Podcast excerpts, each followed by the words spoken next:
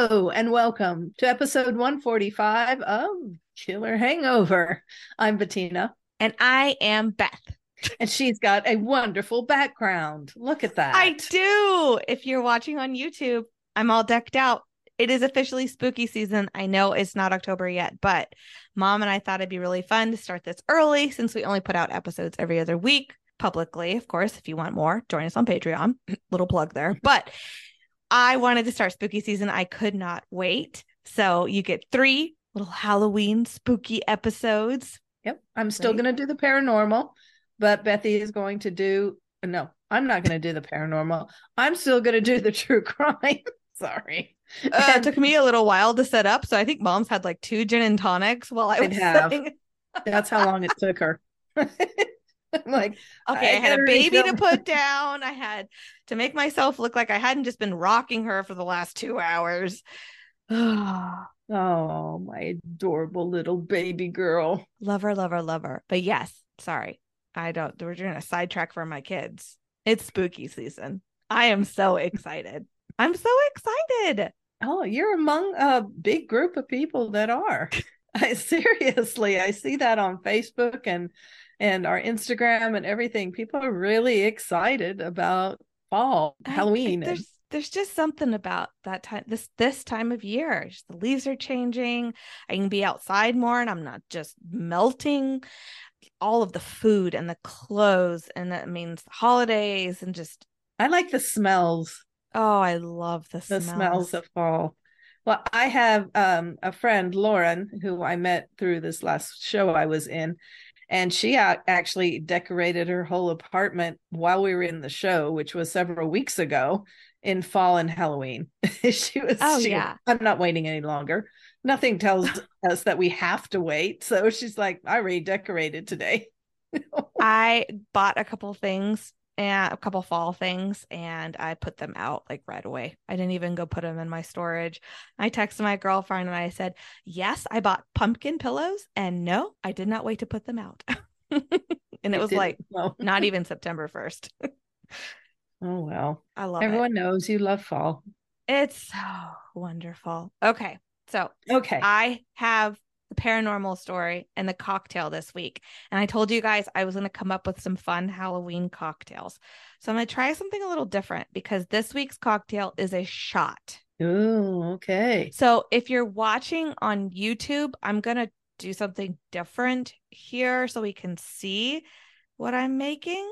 Uh, if you're just listening, then I'll probably edit this around so that you're not just listening to the oohs and ahs of or if this oh man this fails i don't know what's going to happen situation so uh okay here we go ooh okay so i got our lovely shot glass and it's not dirty it looks like it's dirty it's not dirty it's like, have you already drank out of that oh I actually just cleaned it. Uh, it has Killer Hangover podcast on it, so that's oh. it looks it. That's our logo. Um, I haven't seen. Sturdy. I haven't seen those. Oh, well, merch.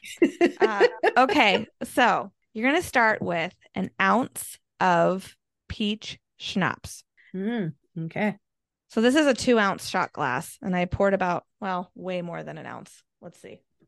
And that's the drink right there. Okay, good. Moving on. And if you mess up, you know, there's no mess ups. There's no mess ups here. Just drink your mess ups. Okay. So then Bailey's. And it says it's supposed to float. It looks, looks really like cool. Ghost. It looks like oh my gosh, this looks so cool. and then the last thing is some grenadine. And I didn't mean for that to rhyme. it actually kind of worked. And I'm really impressed because whenever we try to make like the sunrise know, or sunset never, cocktails, it never, it never works. So what's this called? This is zombie brains. and it does. It literally, because the Bailey's is floating. Oh my gosh. It does look like some kind of. It literally looks like brains are like, okay, I wonder if it's going to taste good. So this was Bailey's, peach schnapps, and grenadine. Cheers. Cheers. It's really good. I mean, I mostly just taste the peach schnapps. Oh, really? I don't taste anything else. Really, it just tastes like a little fruity shot. Wow. I was so intently watching you, I forgot to cheers you with my own drink. I know you were just anticipating. I the was. shot. I was just like, tell me what. Mm. That is tasty. It literally like the uh the Baileys really did float It in did. there. That was really cool. I got it on cosmopolitan.com. So that's going to be the first of our little Halloween cocktails. I'll put the recipe and everything on our social media, but really easy. Yeah. Yeah. That was fun. cool. That was cool. thanks. Thank you. yeah. Okay. All right. I might pour we- myself a, a few of these uh, while we while you tell your true crime. Just make my story a little more interesting. Well, before I start with mine, I'd like to welcome all of our new listeners. We have quite a few new listeners. We have a new patron. Um, so welcome to our little hangover family. yeah. I like that. I'm so excited every time someone new signs up and says hi to us or, you know, just listen for the first time. So thank you very much for commenting and welcome aboard. That's really sweet, mom. You're right. I absolutely love when people go, "Oh my gosh, I just binged a hundred episodes, or I just binged such and such episode," and they go, "You're one of us if you're a binger." Let me tell you. Uh, I'm terrible. I'm back into monk again. So every night. oh, mom. The thing is, you binge the weirdest, most random things too. It's like she gets on the weird monk. Like that's what I you're binging. love monk. Oh my god, I love monk. Oh my gosh. And then she does a binge of the Andy Griffith show. Oh yeah, Mayberry. Yes, definitely. Oh my. It makes me feel good. Mayberry, Well, it's- especially. it is Gilmore Girls season. So I am binging all the Gilmore Girls over and over and over and over and over and over. And over. See, Boy, with the poodles already. Okay. True crime it up, mom. And I'm gonna pour myself okay. zombie brain while you do. I want to do the haunts for the next month. Yeah. So she's picked up some really fun, fun things to share, and she's kind of doing these these cocktails that she found too. So we're not tying things together as we usually do. But me myself, I'm in Kansas right now. I really am in Kansas, but I'm telling a story about Kansas. Here she goes again. We're going to Kansas this week. We don't have to go. I am.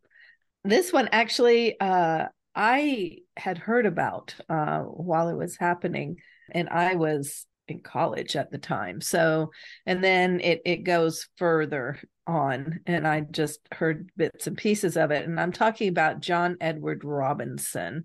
Uh I know that a lot of people have heard his name and for those of you who have not heard of him, let me tell you a little bit about this creep. You will know a lot about him by the end of this and you won't like him. I hope you won't like him anyway. Robinson was oh, born boy. December 27th, 1943 in Sarasa, Sarasro, Sarah, Where?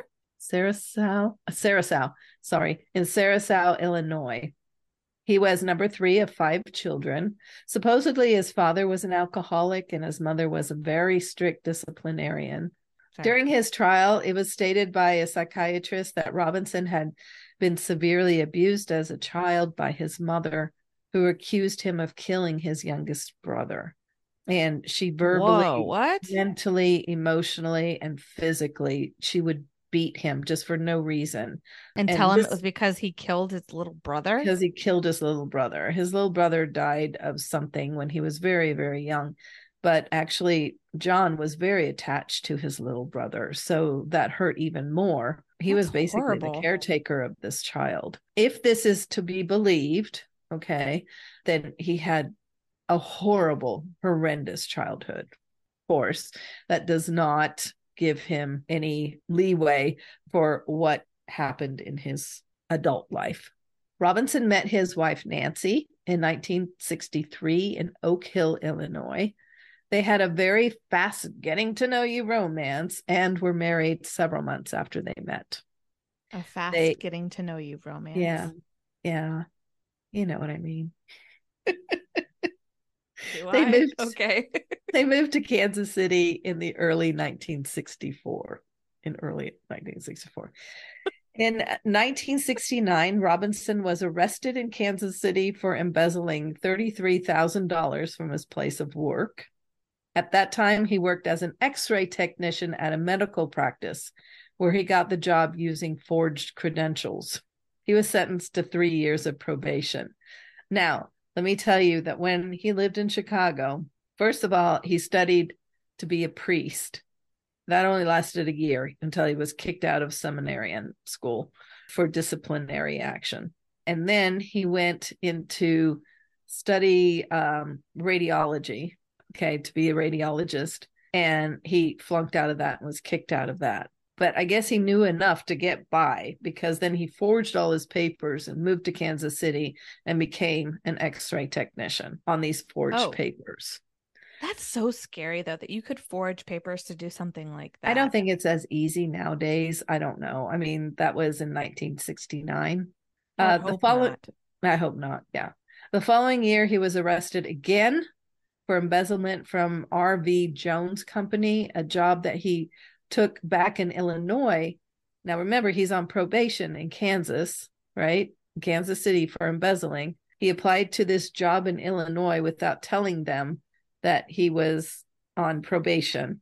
And he didn't tell his parole officer that he had a job now in Illinois. Got away with it. He was arrested again in 1975 for security and mail fraud. I mean, this guy's life was a life of deception from young all the way to, yeah, probably still doing it. Who knows? And deception is what he thrived on. In October 1977, he and Nancy bought a large home on four acres in Overland Park, Kansas. The house and land were perfect to raise their four children. So they had an older son, daughter, and then a daughter and son who were twins. Robinson was seen as the perfect father and husband. He was a man of success. I mean, they had this huge house with four acres. I mean, that's saying something. He was very successful, supposedly. He was a soccer coach, a baseball coach. He was a Boy Scout leader in the Overland Park and Stanley area. He even helped found the Presbyterian church in the neighborhood where they lived and became an elder in that church. So he Mm. was very community driven. Robinson also joined the board of directors for a local charity for handicapped persons. Okay, this all sounds great. This is this is super. But then comes out the real Robinson. Can, He can I just like interject here and and be like probably really rude? Do you think subconsciously he's doing all these good deeds because in reality he was a bad guy and so he's like trying to make up for it in a way? No, I or do you really think he's just think he that it- misogynistic and like he used it as a cover, I think. yeah, like he just he really just likes to the center of attention like that for Well, you'll see that he uses some of this stuff. So going back to this local charity for handicapped persons, okay, he's on the board, right? right. So he decides this is a great idea. We're going to create a quote man of the year award. And this guy is going And he's to gonna win it. This man or woman is going to be recognized throughout a, throughout Kansas City for all, you know, for all that they do, right? Through this charity. So what he does is he forges letters of praise and endorsement from local figureheads, even the mayor, and he becomes the man of the year. He wins the ah. award. Oh my gosh. He was described physically as a robust man with very bright blue eyes. You see this guy, he's A your door- robust man. What do you he's he's not thin. he's he's a healthy man. he looks like your neighbor. I mean, I'm not talking your neighbor. Oh, I'm looks talking like my neighbor? he looks like he's very well. I mean, his face is cleaned up. He doesn't, you know, have any facial hair. His He's hair's cut well. short. He's robust. he's, He's he's somebody very- you see in Andy Griffith. Yeah, I mean he's he's like a, a neighbor. You know, he he's you know a great guy. Let's Okay. move on to this Please. robust man. By this time, he had his own company. He called it, Man, where does he have time for all of these things? I know, Go Jeez. Better Hyd- Hydro Grow. Okay, so Huh? this company promoted a new method of growing vegetables in water with no soil. Okay, Whoa. I don't know why that's so interesting, but it is. okay. you need to slow down on your brains.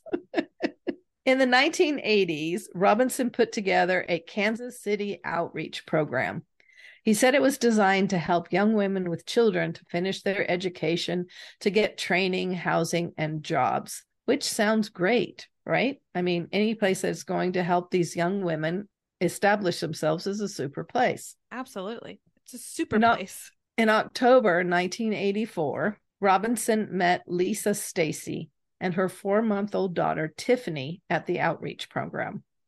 Lisa had been a client of the Truman Medical Center and was staying at a battered women's shelter in KC. Through a, a social worker, Lisa was directed to the outreach program where she met Robinson. Okay, now Robinson said, You're worth so much more. I am going to help you get your GED. I'm going to help train you, and you and Tiffany are going to live a good life. And I'm going to help you do this. First thing we need to do is move you out of this shelter. So I'm going to move you into a motel, which he did. Three days after Lisa moved into this motel, her sister in law tried to get a hold of her. So she called the motel. And remember, there's no cell phones. she called the motel and they're like, oh, well, she's already checked out. You know, the sister in law's that's really weird. I mean, she didn't have any money or anything. No one could find Lisa, and a missing person was filed. Police were kind of hesitant to look. I mean, here's a grown woman with a baby. Uh, she's left her husband. Maybe she just wanted to disappear and, you know, go out on her own. So they didn't really look for her very hard. And then a few days later, a letter arrived at Lisa's mother in law's house. The letter was signed by Lisa and it read I have decided to leave Kansas City with Tiffany. I feel I have to get out on my own to prove I can handle myself. After the letter was received, the family reported it to the police and the case was totally dropped. Oh, Okay. jeez. Now, what happened to Lisa will never be known. Her body has not been found. As for four month old Tiffany, well, that's a story on its own. Robinson's brother, Donald, and his wife, Helen, had always wanted a baby, but could not have one of their own. They I'm were sorry. looking. Back up. Who are these people? Donald is uh, is uh, John Robinson's brother. Okay. Sorry. So Donald and Helen. It's a lot of names I was trying to remember and then I lost Donald the and Helen. Donald and Helen Robinson. Okay. Gotcha. So, okay. And they'd always wanted a baby and they'd finally started looking into adoption, but you know, that takes time. And they were getting kind of frustrated about that. And all of a sudden, John Robinson walks in with this little baby girl that's about four months old. And says, This is Tiffany. Her mother committed suicide in the motel, in a motel. And I knew the adoption service that took her. I got her for you. And here are papers. And uh, all you have to do is Oh, sign these papers. Gosh. And of course, the papers were forged, but his brother did not know. And, and Helen did not know. They were beyond excited about adopting oh Tiffany. gosh. So they accepted this little baby into their life and loved, loved, loved her as their own. There's a picture that just gives me the creeps because it was taken like the day they adopted this baby. Okay. And it's the family is standing behind. So Donald and Helen and other family members are standing behind a chair on which is seated John Robinson. And he has the baby in his lap. And everybody is all smiles and excited because of this adoption. But knowing the backstory, I mean, Oh, basically, that's so eerie. he had his eyes on Lisa because she had this little baby and he befriended her so he could kill her and get her baby so he could give the baby to his brother. That is so backwards. Tiffany was raised as Heather Tiffany Robinson and had no idea about the truth of her mother. Well, either did her mother, you know, her adopted mother or father until she was 16 years old. Police think that Lisa was targeted, like I said, by Robinson for the baby. Can According you imagine to, what Tiffany went through when she finds the truth of all at of 16. I know. Oh, oh my so, gosh. She um she started a Facebook page for her mother because she's now on a search for her mother. Uh, she has one or two boys and she's married and has one or two boys, but she's on a search for her mother. Wow. I don't know if she'll ever find her, but oh. she still loves her adopted mother and father, and you know, of course, and does of not course. blame them at all for anything that has happened. According to Vanity Fair Confidential, a social worker that was with the outreach program began to get kind of suspicious about Robinson. He had said he worked with a bank, but when she called the bank, they were told, uh, she was told that they had never heard of John Edward Robinson. Hmm. Then she started looking deeper into his past and found he had served time as and was on probation. He had a felony conviction with Jackson County, Missouri, where he was charged with embezzlement from the Mobil Oil Company where he worked. Eventually, it was found that he had stolen from every business he had ever worked for. And the Hydro Grow company that you were so thrilled about, yes. Yeah, it was a scam. You really can't grow vegetables without soil. I don't know. You probably could, but his was a scam.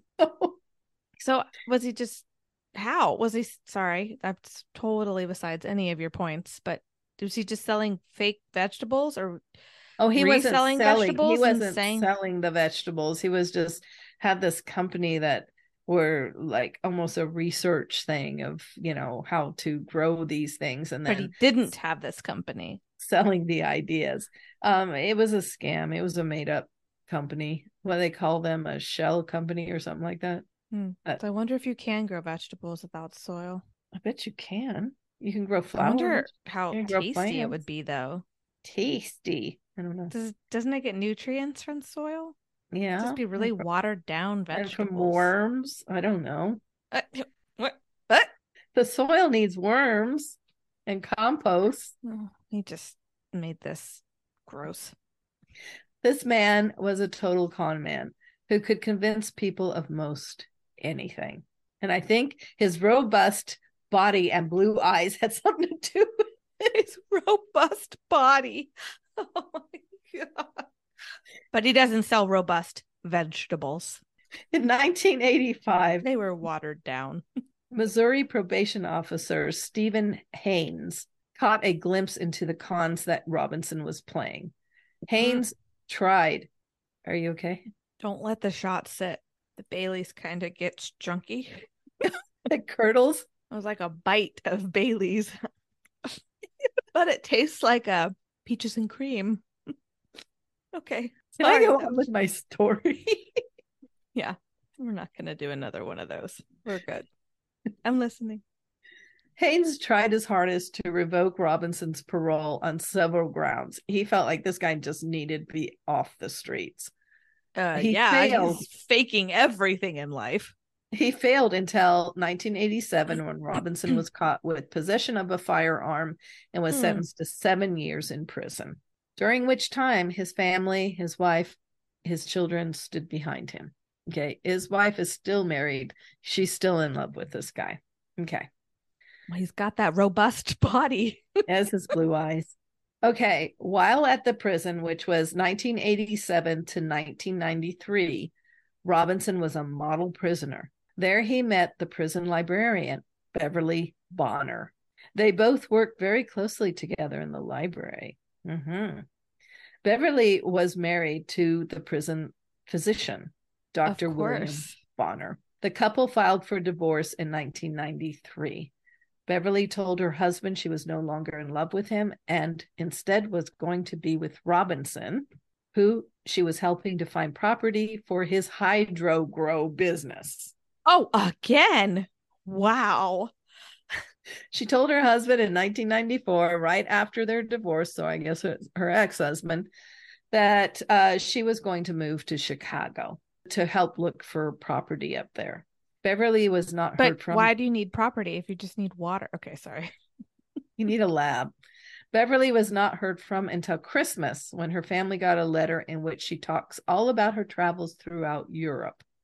The letter was definitely signed by her, but the letter contained verbiage that Beverly did not use. It also had a stamp from, I don't remember which country, but it was a country in Europe. Okay. Well, wasn't he in prison or is he out of prison now? He's out of prison now. Oh. She left when he got out of prison. They left, walked out together. Oh, walked into the sunset together. Now he's still married. Nancy, John's Oh, wife, yeah. had tried her hardest to keep the house while he was in jail. I mean, she took double shifts. She, you know, she did what she could to pay the bills, but they just piled up and they ended up having to sell their house. But the children were by this time grown. Mm. And so Robinson and his wife moved into a mobile home. Unbeknownst to poor Nancy, Robinson had gotten to know more than just Beverly while he was in prison. He had also learned how to move through the internet, especially chat rooms and such. What was not known to anyone at this time was that Robinson, the husband, the father, the grandfather, family man, had a special hobby using the internet. You see, he was very much into sadomasochism and BDSM. Do you know what BDSM is? Yes. Bondage, discipline, and sadomasochism. So while his wife was at work, the slave master, Robinson's online name, Oh my god, be- I'm getting like goosebumps everywhere. would be at work on meeting women online who were also into that lifestyle. The emails I mean, to each their own, to each their own. But I feel like if you're into that, wouldn't you want to do that with somebody safe. not random, like Safe. somebody that you somewhat know? I, don't know. Maybe that's just me. The emails and chat rooms soon led into physical meetups at hotels.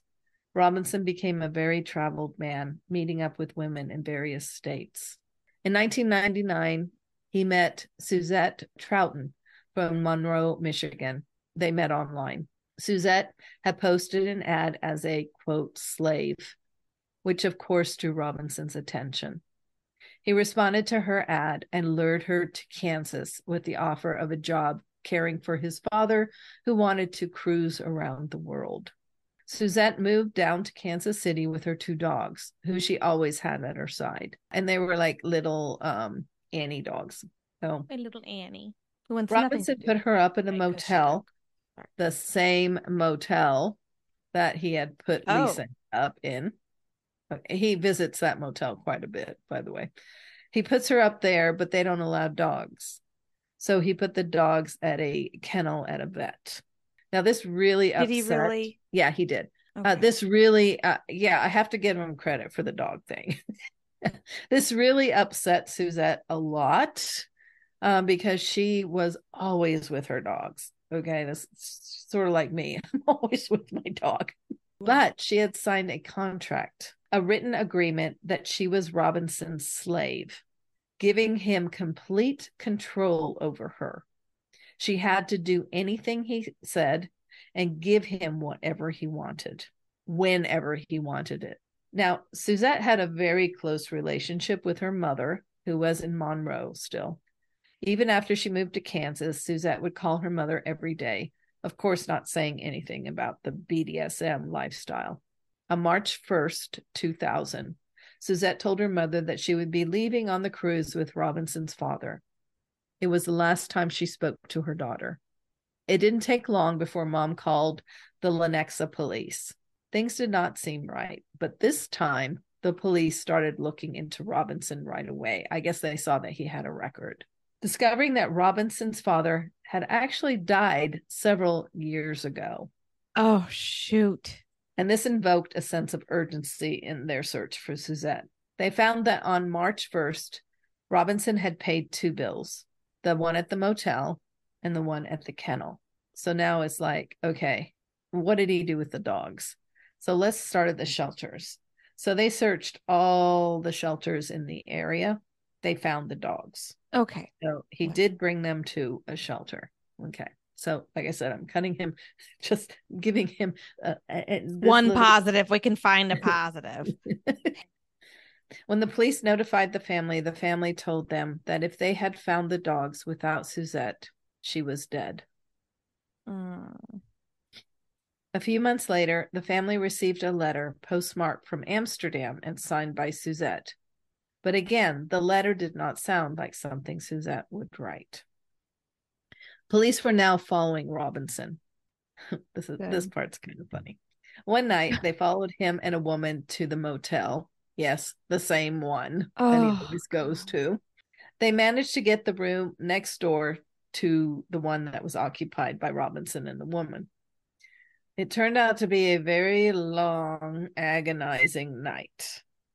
Being next door, they could hear most everything that was going on. The couple was indulging in BDSM. So there were cries, screams, and moans. They had no idea if the woman was in need of their help or not. so they Oh, just that's had to remain where they were at. I mean, this is not illegal, right? So they couldn't, but they didn't know if she was in danger. Oh no. Oh I mean, can you imagine these poor investigators? And How uncomfortable that would be. Oh gosh. in May of 2000, a woman came to the police wanting to press charges. A man by the name of John Robinson had stolen sex toys from her. Finally, though, they had a reason to arrest him. On June 3rd, 2000, Robinson's property in Linn County was searched. This was a place that the Robinson family would go to to relax. It was a large open property so that the kids had a lot of room to run and explore, as the grandkids did also. But it might not have been used for a while because it was kind of like um well, it was very much in disarray, and it was almost like just a place to dump something. I mean, you know, oh, we got this old refrigerator doesn't work anymore. Let's just bring it to to the property. So there was stuff and where like was that this property in Kansas? in in Linn County. okay. I looked it up. It's right. It's right on the Missouri border, but I'm not Okay. sure where in Linn County it was. Uh, the investigators, okay, from the video, they never talked about the dog, but I saw that there was a German Shepherd dog that they brought with them, and I was kind of assuming it might have been a cadaver dog, but they never mentioned anything about the dog, so I might be Hmm. misspeaking. But from the video, it looked like the dog ran straight to this shed, and outside of the shed were two yellow 55 gallon drums, barrels. Mhm. Okay. In the process of moving things away from the barrels, one of the barrels tipped over. Oh gosh. And then when it was righted up, there was this liquid that was seeping down the sides of it. Mm. So it just looked to me like the dog was getting more and more excited, but maybe that was just me. I don't know. When they opened the barrel, they found the body of Suzette Trouten inside of it, uh, floating in some liquid. In the second barrel, they discovered the body of Isabella Lewicka. Now, Isabella had been missing since late summer of 1999. In 1996, Isabella was attending Purdue University where she was studying art. Her friends informed the police that she had been involved in BDSM. In 1997, she had told friends that she was moving to Kansas City where she would train to be a dominant. Her trainer, John Robinson, but she thought his name was Johnson. He had told her, because online he had also assumed different names. John Johnson. John Johnson. He had offered her a job as a secretary at his business, and to put her creativity to work, he told her she could help him illustrate manuscripts. To sell watered down vegetables. Yep. Oh. On June 5th, 2000, investigators searched a storage locker in Raymore, Missouri. I'm not sure where that is. Do you know where that is? Mm-hmm. I do. It's it's in the Kansas City area, right? Mm, outside Mm-hmm. ish, yeah. Okay. So he had a storage locker there. It was rather large and stuffed full of stuff. Now, storage lockers really befuddle me. Okay. In the fact that, okay, if you're moving and you have to put your stuff someplace, you know, to store while you're moving or whatever, I understand that. But to have so much stuff that you can't keep it at your house and you have to put it in a storage shed, that just befuddles me. You really? Uh huh. Well, people put like their home decorations or extra furniture if they know like their kids are going to go away to college and might need that furniture or Okay, that makes sense. uh say a parent dies and they're not ready to part with that stuff so they might give it away to different grandkids or people here and there so they put it in storage units Okay, that makes sense. I was thinking just all the oh i have so much crap i just need to store it somewhere i mean people probably do that too yeah. i mean It's like, okay, my basement is full. I can't even walk through it. So I'm going to start storing things in this other i mean we considered a storage unit for all my like home decor stuff for a while when we were between moves we're like we can just put all the christmas stuff in a storage unit but uh, yeah, but that's what you had to do. Right. Well, we didn't end up having to, thank God. But yes. But I don't know. okay, that I makes- did you ever did you ever watch that show Storage Wars? Mm-mm. Uh so when people don't pay on their storage unit or they die or what have you, the storage unit then gets sold off. And so they'd have these auctions where all these people would come to make bids and buy storage units. And they would do these in places like Vegas and stuff like that.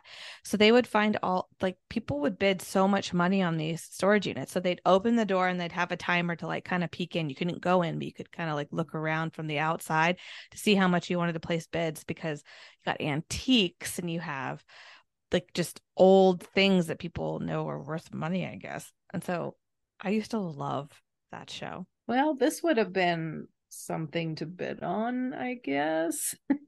Oh, It was full of stuff, but making their the investigators made their way to the back and they found three 55 gallon drum barrels. oh, I don't like these. Opening one, they discovered the body of Beverly Bonner, the prison librarian. Mm. In the second, they found the body of Sheila Faith. Now, Sheila Faith was a widow that was struggling financially to bring up a daughter with se- several medical issues, including cerebral palsy. In 1994, she met Robinson online. Now, I don't know if she was in the BDSM. I don't know how they met. Okay, that was unclear. He told her that he was a wealthy executive and he could take care of her and her 15 year old daughter, Debbie Lynn. Sheila told a friend that she and Debbie were going to visit Robinson in Kansas, but the two never came back home. In the third barrel was the body of 15 year old Debbie Lynn Faith. Mm. Gosh darn it. All five women had been killed by blunt force trauma to the head. The murder weapon looked to be a ha- like it was a hammer. Mm. Two women are believed to be victims of Robinson, but their bodies have never been found. One was 19 year old Paula Godfrey, who had accepted a job at Robinson's management consulting firm, another Oh one of gosh, his bogus things, uh, in Overland Park, Kansas. She told her parents that Robinson was sending her to San Antonio, Texas for clerical training. Investigators were told by Paula's parents that she was picked up by Robinson on September 1st, 1984. He was taking her to the airport so she could fly to San Antonio. She was never seen again. Her father searched San Antonio for his daughter, but finding no evidence that she even went there, he confronted Robinson. It was not long after that that the family received a letter signed by Paula saying she was fine and just wanted to start over. So is he just getting the like before he kills them, making them sign paper? Like Okay. Uh, we'll we'll talk about these letters. Catherine Clampitt moved to Kansas to live with her brother. She had been struggling with drugs and alcohol abuse, and she left her little son with her parents in Texas. She wanted to clean up her life before getting her son again. mhm. She thought Kansas would be a perfect place to do that. But then she was offered a job by Robinson working at his business management consulting firm in Overland Park. God, this guy And- is just taking advantage of so many women that are really trying to make it, really trying at life. Well, that's he got them at the best opportunity. You know, they were fragile women who were looking to better themselves, and he could sense this. She told her family that the job required a lot of traveling, even some to Europe. On June 15th, 1987, when she had not returned from a trip, her brother reported her missing. So, how did these letters come from Europe? That's what was my question the whole time. Yeah, because you said one of them they have stamp even their from... postage stamp be- from Europe. He never went to Europe. And then how could they be signed by these people? You you were right about the signature. Before they died, sometime before they died, he had them sign a blank piece of paper. And they did it. Remember, he was the slave master. Mm-hmm. So he could get them to do this stuff. And then in the Vanity Fair show that I was watching, which was, let me tell you what that was, because it was super, it was very, very interesting. It's the Vanity Fair Confidential, season one, episode eight. It's called Other Ego. So he had an old friend that he met when they were actually very young and they were like exchange students in Europe. Her name was Barbara. And they mm-hmm. met and they hit it off. And they did have a relationship at the time, but that didn't go any further. So then, I don't know how many years later, 20 years or maybe even more years later, he contacts her online and they build up their friends again. Now she is with a company and she travels all over Europe with this company. He tells her that he's with the CIA. And oh so gosh. he can't spend very oh much God, time with her. She accepts this, even though he does go and see her whenever she's stateside. He goes and sees her. They spend a little time together, and then he's like, "Oh, I have to go again. My com, you know, CIA just called me. I gotta go." So then, when she was in Europe, one of the oh trips, oh he said, "Hey, while you're there, can you just, you know, for the fun of it, whatever, can you just get a bunch of letters postmarked with wherever you're at and then send them to me and I'll pay you for it. She got, you know, the postmarks and everything for these letters and then sent them all to him. So that's how he could get the postmarks from Europe. This this guy went through so much. What that's crazy. That's crazy. Yeah. On September 16th, 2002, after 32 days of trial, the jury found John Edwards Robinson, the internet's first serial killer, by the way, mm. guilty of the murders of Suzette Trouten, Isabella Lewicka, and the disappearance of Lisa Stasi. Now, the Kansas City Supreme Court overturned the convictions in the Stasi and Lewicka case, stating uncon- uncon- unconstitutional, this word I wasn't sure of, multiplicacious with the capital murder conviction in count two. And I think it was you can't have more than one capital murder charge. I don't know okay. why, but it, uh, he got the death sentence for all of them. So I think basically it's saying you can't get the death sentence three times. So we can't kill you three times. So we're taking these two away. I, I I'm not sure that was my understanding of it. Um okay. he he still got the death sentence and he is on death row. Um, Still? Uh huh. He's now 79 years old on death row in El Dorado Correctional Facility with another family man, serial killer, who is. Is Rader there? Mm-hmm. Dennis okay. Rader, BTK. Wow. Are you impressed? Are you impressed with me? I'm impressed with me. Ooh. So, and all the I, good guys over there, that's for sure. I don't know if he I didn't see any place, but you know, the other bodies in the barrels were in Missouri. Mm-hmm. Um, and they don't have I think Missouri does not have the death penalty. Man, it's been like 15 years almost. Oh, What's... people are in death row for a long time, it seems. It's like just get it over with. well, due process or whatever. I know, but for a them. guy like this, I mean, he killed these women. There, there's no doubt he is not innocent. He killed these people, and he's probably conning his way through the prison. I mean, it, well, just... to the librarian there, beware. beware of robust bodies and watered down vegetables. Let me tell you, that robust story works on you. No. That story works. Gosh darn it! Ew, I hate slimy men like that. I know right? Just ugh. Ew. His family Ew. had no idea. So you know he's he's he's able We to talk about that all the time, mom. And two just complete different lives. I don't understand it. You know, the same with BTK.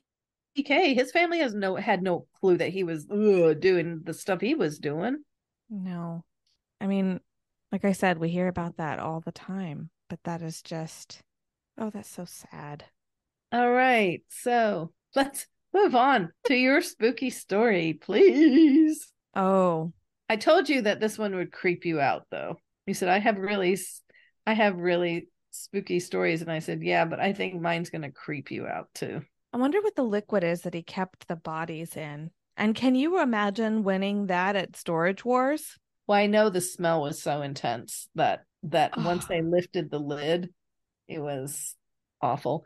Most of the liquid was from the bodies themselves. Decomposing. Okay. Okay, well, are you ready to be spooked? Yes, bring it on. I'm going to remind you that you said that. Do you have enough cocktail? Yes, Okay. I have moved on from the chunky zombie brains to uh, beer. another another dunkel. This story is crazy. We need to dim our lights. I feel like we should. Ooh, I wonder what it would look like. Oh yeah, Oh, that looks cool. that looks good. I wonder if I can do it. Oh, there we go. Oh, oh. Okay. And if you're not on YouTube, I'm so sorry. You have no idea what's going on. We have ambiance going here. they just hear, oh, oh, oh, oh. It was in the late 1940s, but we can't exactly be sure. The place was the Soviet Union, and this was during or after the Cold War, but again, we can't exactly be sure because this was all supposed to be a secret. So, what we do know is that in a covert Soviet test facility, five prisoners of war were kept and used as test subjects. The test was named a sleep experiment, ironically, because this military sanctioned science experiment was trying to keep these five prisoners awake for 30 days. oh, how awful. Yes, I feel like my baby puts me through this experiment on a weekly basis. But now these prisoners agreed to this test under the pretense that after the 30 day experiment, they would be released from prison back to their this? respected homes. Wow. We don't know who these men were or where they were from. We can kind of guess or narrow down that these five men were believed to be political prisoners deemed enemies of the state during World War II. Okay. So, again, they agreed on these terms. And one day they stepped into their new home for the next 30 days. It was essentially a gas chamber. So, it's this huge chamber and the scientists, the researchers were administering some kind of a gas based stimulant continuously into this chamber. And the chamber would monitor the men's oxygen levels as well as the stimulants levels because they didn't want to kill them. They wanted to make sure that everything stayed, you know, rationed or whatever, like even. And these chemicals, they were in such high concentrations in the air that were being pumped into the chamber. So they really had to monitor everything very closely. And this was before the closed circuit cameras. So they can't watch these men. But what they Oh. did is they put microphones throughout the chamber so that the men could talk to them. Mhm. And then they had a sound system that if the researchers, if they had to talk to the guys, to, to the men inside the chamber, they'd be able to, but they were like, we don't want to have to do that. We're going to try not to ever do that. We don't want to interfere. But those were installed. And then they had these porthole type windows. I okay. think there was only like three porthole windows that the researchers could see into the chamber. Okay. Could the prisoners or the research people can they look out the subjects? I don't think so. Uh, Okay. but it was well they might have been able to i think because it was only a five it was five inch thick glass in these portholes so they had to have been able to see through But the chamber was stocked with plenty of food for the five men. They had cots, they had a toilet, they had running water from a very small sink, they had books for quote unquote entertainment. I know that sounds horrible, but they were also prisoners to begin with. So I can't imagine this Mhm. being much different than their cell or what they were being kept in Right. but that's just me guessing. I don't know. But so they're being locked in here. No one in, no one out for 30 days if they want this experiment to work. One day, the prisoners are taken and they're locked into this chamber together. Day one went smoothly. Day two went smooth. Day three went fine. And the men were chatting amongst themselves, kind of getting to know each other, joking around, just kind of making light, I guess, of the situation, talking about their families. They're talking about the books they were reading. Day four, the scientists start to notice that the conversations are turning a bit darker. Like the tone of their conversation was darker. They were talking about more traumatic parts of their lives. It was just starting to turn a little more dark But in their conversation. could this not have been because they were getting they had were getting to know each other and by this time Sure, felt more comfortable with each other? sure, of course. Uh, day five, the men started to seem agitated. N- remember, they're not sleeping. High concentrated stimulant gases are being pumped into their chamber to keep them awake. This is day five, and the men start to show paranoia. And they stop talking to each other, but they started whispering into the microphones to the researchers hmm about one another. So they're like kind of tattling on each other to the researchers, but like whispering into the microphone. Okay. Maybe they're trying to win the researchers, like to tell bad things about the other guys. Maybe they're trying to win the researchers over. I don't know, but I'm getting really spooked just thinking about it. okay, so things slowly start to get worse. And day nine, one of the men absolutely loses it. He starts screaming at the top of his lungs, non stop. He starts running the length of the chamber, screaming. After a few hours, his screams stop, but not because he was stopping the screaming, but something caused him to not be able to scream. And little squeaks and squeals were all that were coming out.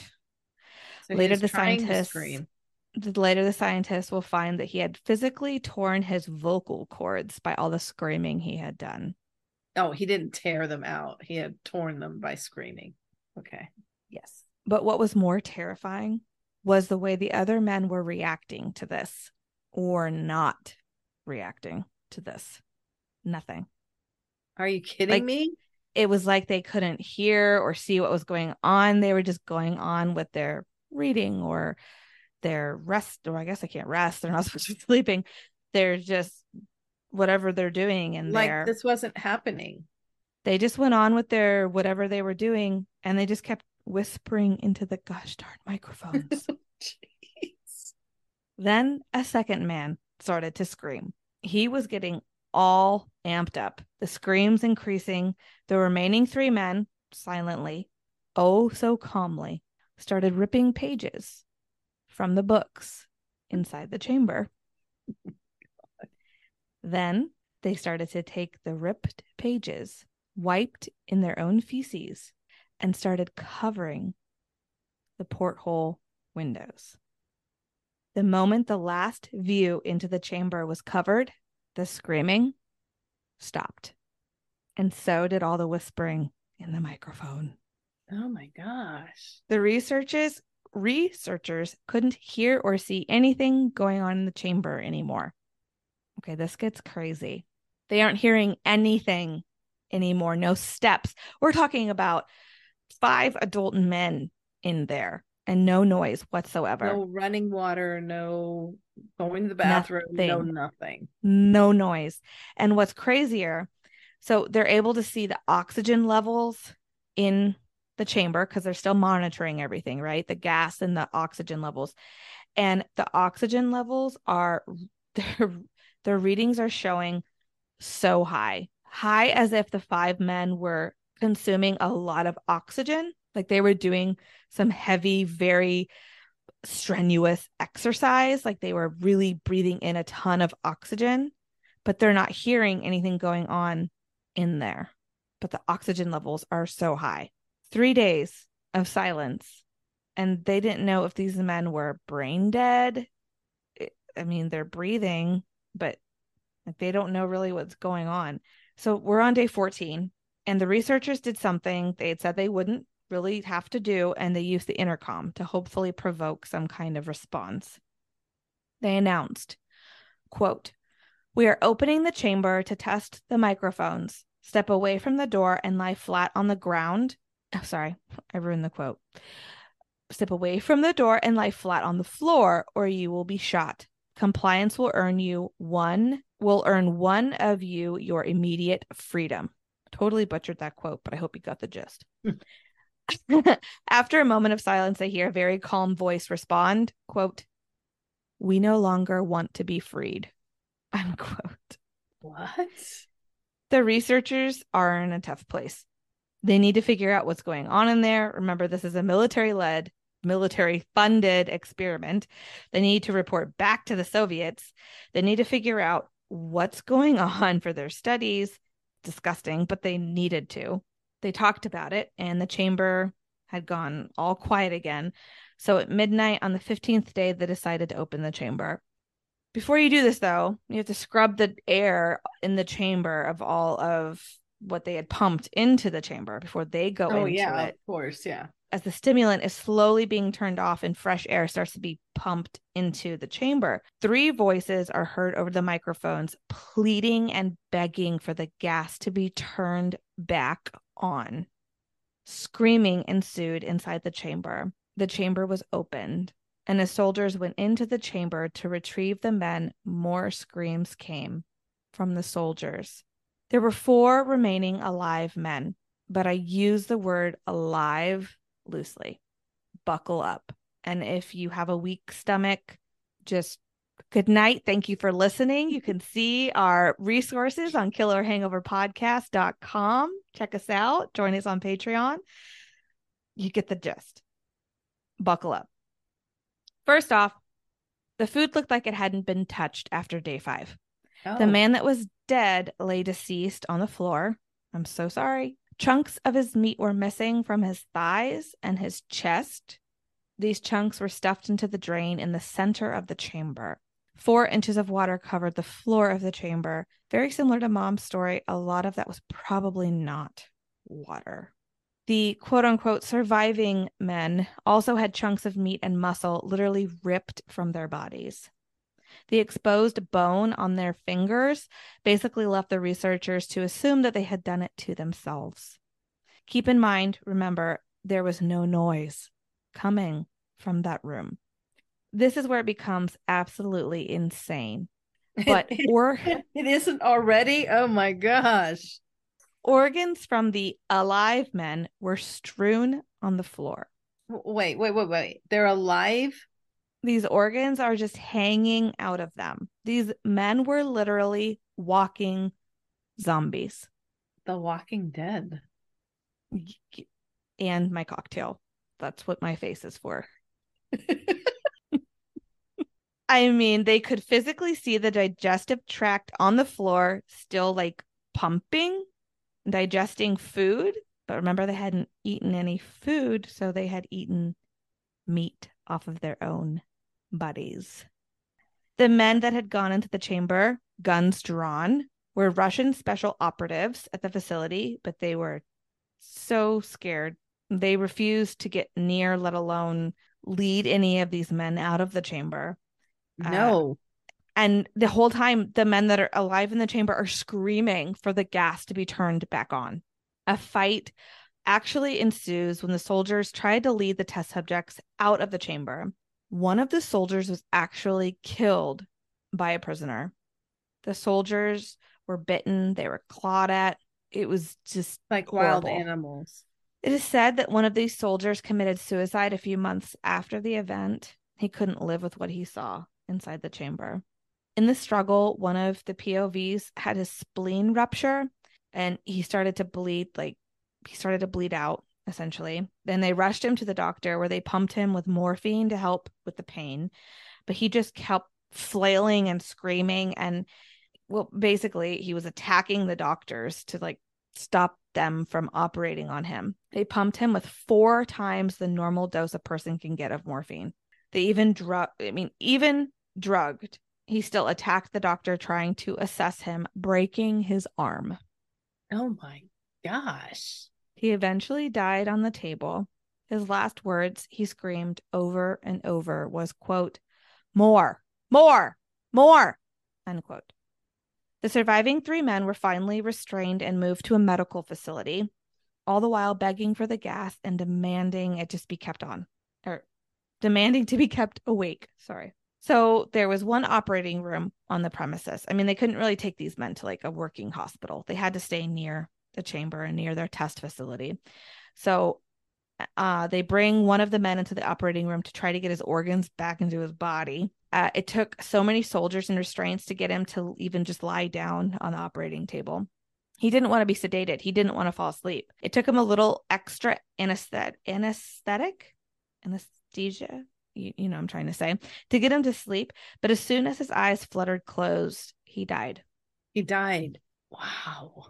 In the autopsy done later, they discovered his blood had triple the normal level of oxygen. Mm-hmm. His muscles that were still attached to his skeleton were badly torn, and he had broken nine bones in the struggle. A quote from the article I read said, quote, the second survivor had been the first of the group of five to start screaming. His vocal cords destroyed, he was unable to beg or object to surgery, and he only reacted by shaking his head violently in disapproval when the anesthet- anesthetic, cannot say that word, gas was brought near him. He shook his head yes when someone suggested reluctantly they try the surgery with, without anesthetic and did not react the entire six hour procedure of replacing his abdo- abdominal organs and attempting to cover them with what remained of his skin. The surgeon presiding stated repeatedly that it should be medically possible for the patient to still be alive. Impossible. Yes, thank you. One terrified nurse assisting the surgery stated that she had seen the patient's mouth curl into a smile several times whenever his eyes met hers. Oh my gosh. Are you just not talking a lot because you're like spooked? I am totally fascinated. I, I'm like, I love this medical stuff. I'm totally fascinated. After the surgery, the man kept trying to communicate to the doctor is trying to tell him something. Remember, he can't talk. So he grabbed right. a pen and paper and the man wrote, Keep cutting. Good use of a break. This is an, an, an amazing story. I know. It's almost unbelievable. The other two men had the same surgery, no anesthetic, but were given a paralytic. So mm-hmm. they're paralyzed. Um, but the doctor had the hardest time with their surgeries because uh, the men kept laughing through the whole surgery. Oh, oh my gosh. After surgery, and all were calmed, the researchers asked the men, Why did you do this to yourselves? Why do you want the gas so badly? And they just responded, I just like they they just wanted to wow sorry i'm butchering all this because i'm spooked i just saw the jack skellington face behind me over there. He's just sitting there staring at me. Um, they wanted to. Re- right. I know. I just saw him. Uh, they wanted to just. They wanted to remain awake. The doctors didn't know what to do with these men after surgery, so they put the three men back in the chamber. well, they probably had like no recourse. What else are you going to do with these guys? Fearing the anger of their military benefactors, they considered killing the remaining men. Quote, the commanding officer, a former KGB agent, instead saw potential and wanted to see what would happen if they were put back on the gas. The researchers strongly objected, but were overruled. Unquote. The three men were hooked up to monitors and ultra padded restraints as they were prepping the men. Some, okay, so they're like they're not in there yet. They're getting prepped to be put back into the chamber. Okay. So they're in these restraints and they're they're all kind of relaxed right now, right? Because they just had these surgeries and they had all these extra drugs pumped into them. So they're trying to stay awake. Like they they cannot fall asleep. They don't want to fall asleep. So one of them is humming continuously, just sitting there, just you know, humming, which that's how my children fall asleep, which is so weird. I, I think it's I think it's cute, but after reading this, I'm like, that's kind of scary. But two of my three boys will literally sing hum themselves to sleep. One kept a pattern with his legs so that he could concentrate on that. So he's like kicking his left and kicking his right, then two on his left and two on his right, and just making a pattern mm-hmm. with his legs so that he can stay awake. And the other, well, the EEG monitor or the EEG or the monitor that's monitoring his brain. Is that an EEG? EKG? Anyway, the monitor that's monitoring EKG his brain. Was the heart. Well, the the brain monitor scans showed that he was flatlining in and out like oh my gosh, he was dying and coming back. And then it was coming back and then flatlining and then coming back. Then the nurse noticed, quote, his eyes slipped shut at the same moment his head hit the pillow. His brain waves immediately changed to that of a deep sleep, then flatlined for the last time as his heart simultaneously stopped. Unquote. Because he went to sleep. Fell asleep. So here's the deal. The two men were going to be put back in the chamber, but they needed to be heavily monitored even more now. So, three researchers were going to be locked in the chamber with them. Oh my God, who would do that? So, I think they had to have like drawn straws, or I don't know what they did. One of the researchers that was picked to go in there, he was pissed. He was pissed. So, right before the chamber doors closed behind him in the chamber, he pulled his gun and he shot his commander as well as one of the test subjects. He pointed his gun at the other test subject, and I mean, he's terrified of these men. These men don't even look like men. They don't even look like men. Quote, I'm not going to be locked in here with you. What are you? I must know. Unquote. The test subject smiled and said, quote, Have you forgotten so easily? We are you. We are the madness that lurks within you all, begging to be free at every moment in your deepest animal mind. We are what you hide from in your beds every night. We are what you sedate into silence and paralysis when you go to the nocturnal haven where we cannot tread. Unquote. The test subject was shot. Sputtering as he died, he quoted, or he said, so nearly free. Unquote. The end. So all the test subjects ended up being shot. Dead. Right when they were getting their their their drugs. oh my gosh. That is I wild. I hate okay, to I, do this to you. What? What? No, what? I have several questions, but what? This story is not true. oh darn it. Because i was like okay why did they shoot for 30 days? That makes no sense. Why are we not shooting for 10 days 15 days at the most? Why 30 that doesn't make any sense to me I wonder how long. Okay, so listeners, how long did it take you to realize that this is the creepy pasta story of the Russian sleep experiment? I'm very curious. I did not include some of the more graphic stuff that's in the story. This is a creepy pasta. A creepy pasta is a this is what I saw on Wikipedia. It is a horror related legend which has been shared around the internet. So random people write in stories to creepypasta.com are they true? Are they fake? We don't know. And some stories go viral, some stories don't. This story went viral as soon as it hit the internet on August 10th, 2010. Uh, the user's name was Orange Soda. So we don't know who this person is who wrote this. So, you know, I don't know. I could keep it kind of creepy here if you want me to. We don't know if it's true or not. But it was, quote, one of the most shocking and impactful urban legends of the internet age. I mean, I remember when this came out. Oh my gosh, everybody was talking about it. Everybody was like, "Oh yeah, like is this real? Did you read this?"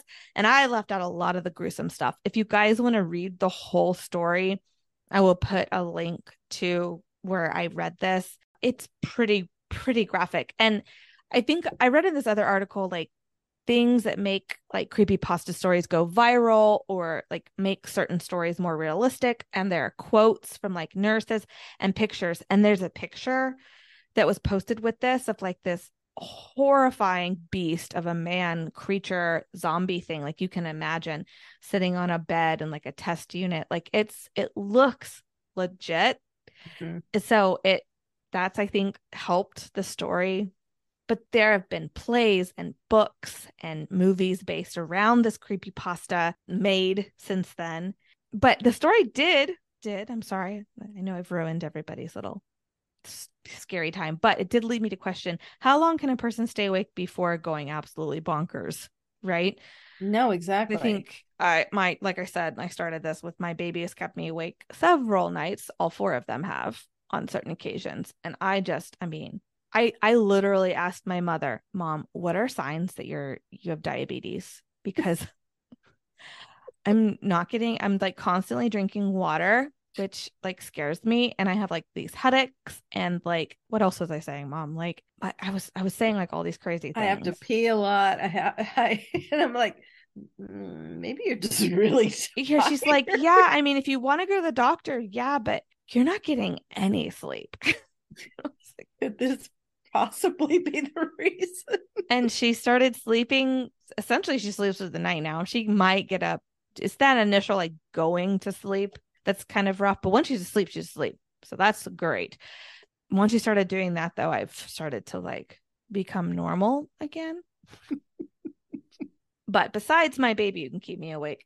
Uh, medical news today had that the current world record for a person going without sleep is 266 hours which is just about 11 days, a little more than 11 days. Oh, wow. The most famous sleep deprivation experiment took place in 1964 for a California high school student named Randy Gardner. Uh, towards the end of his 11 days, he grew paranoid and he even started having hallucinations.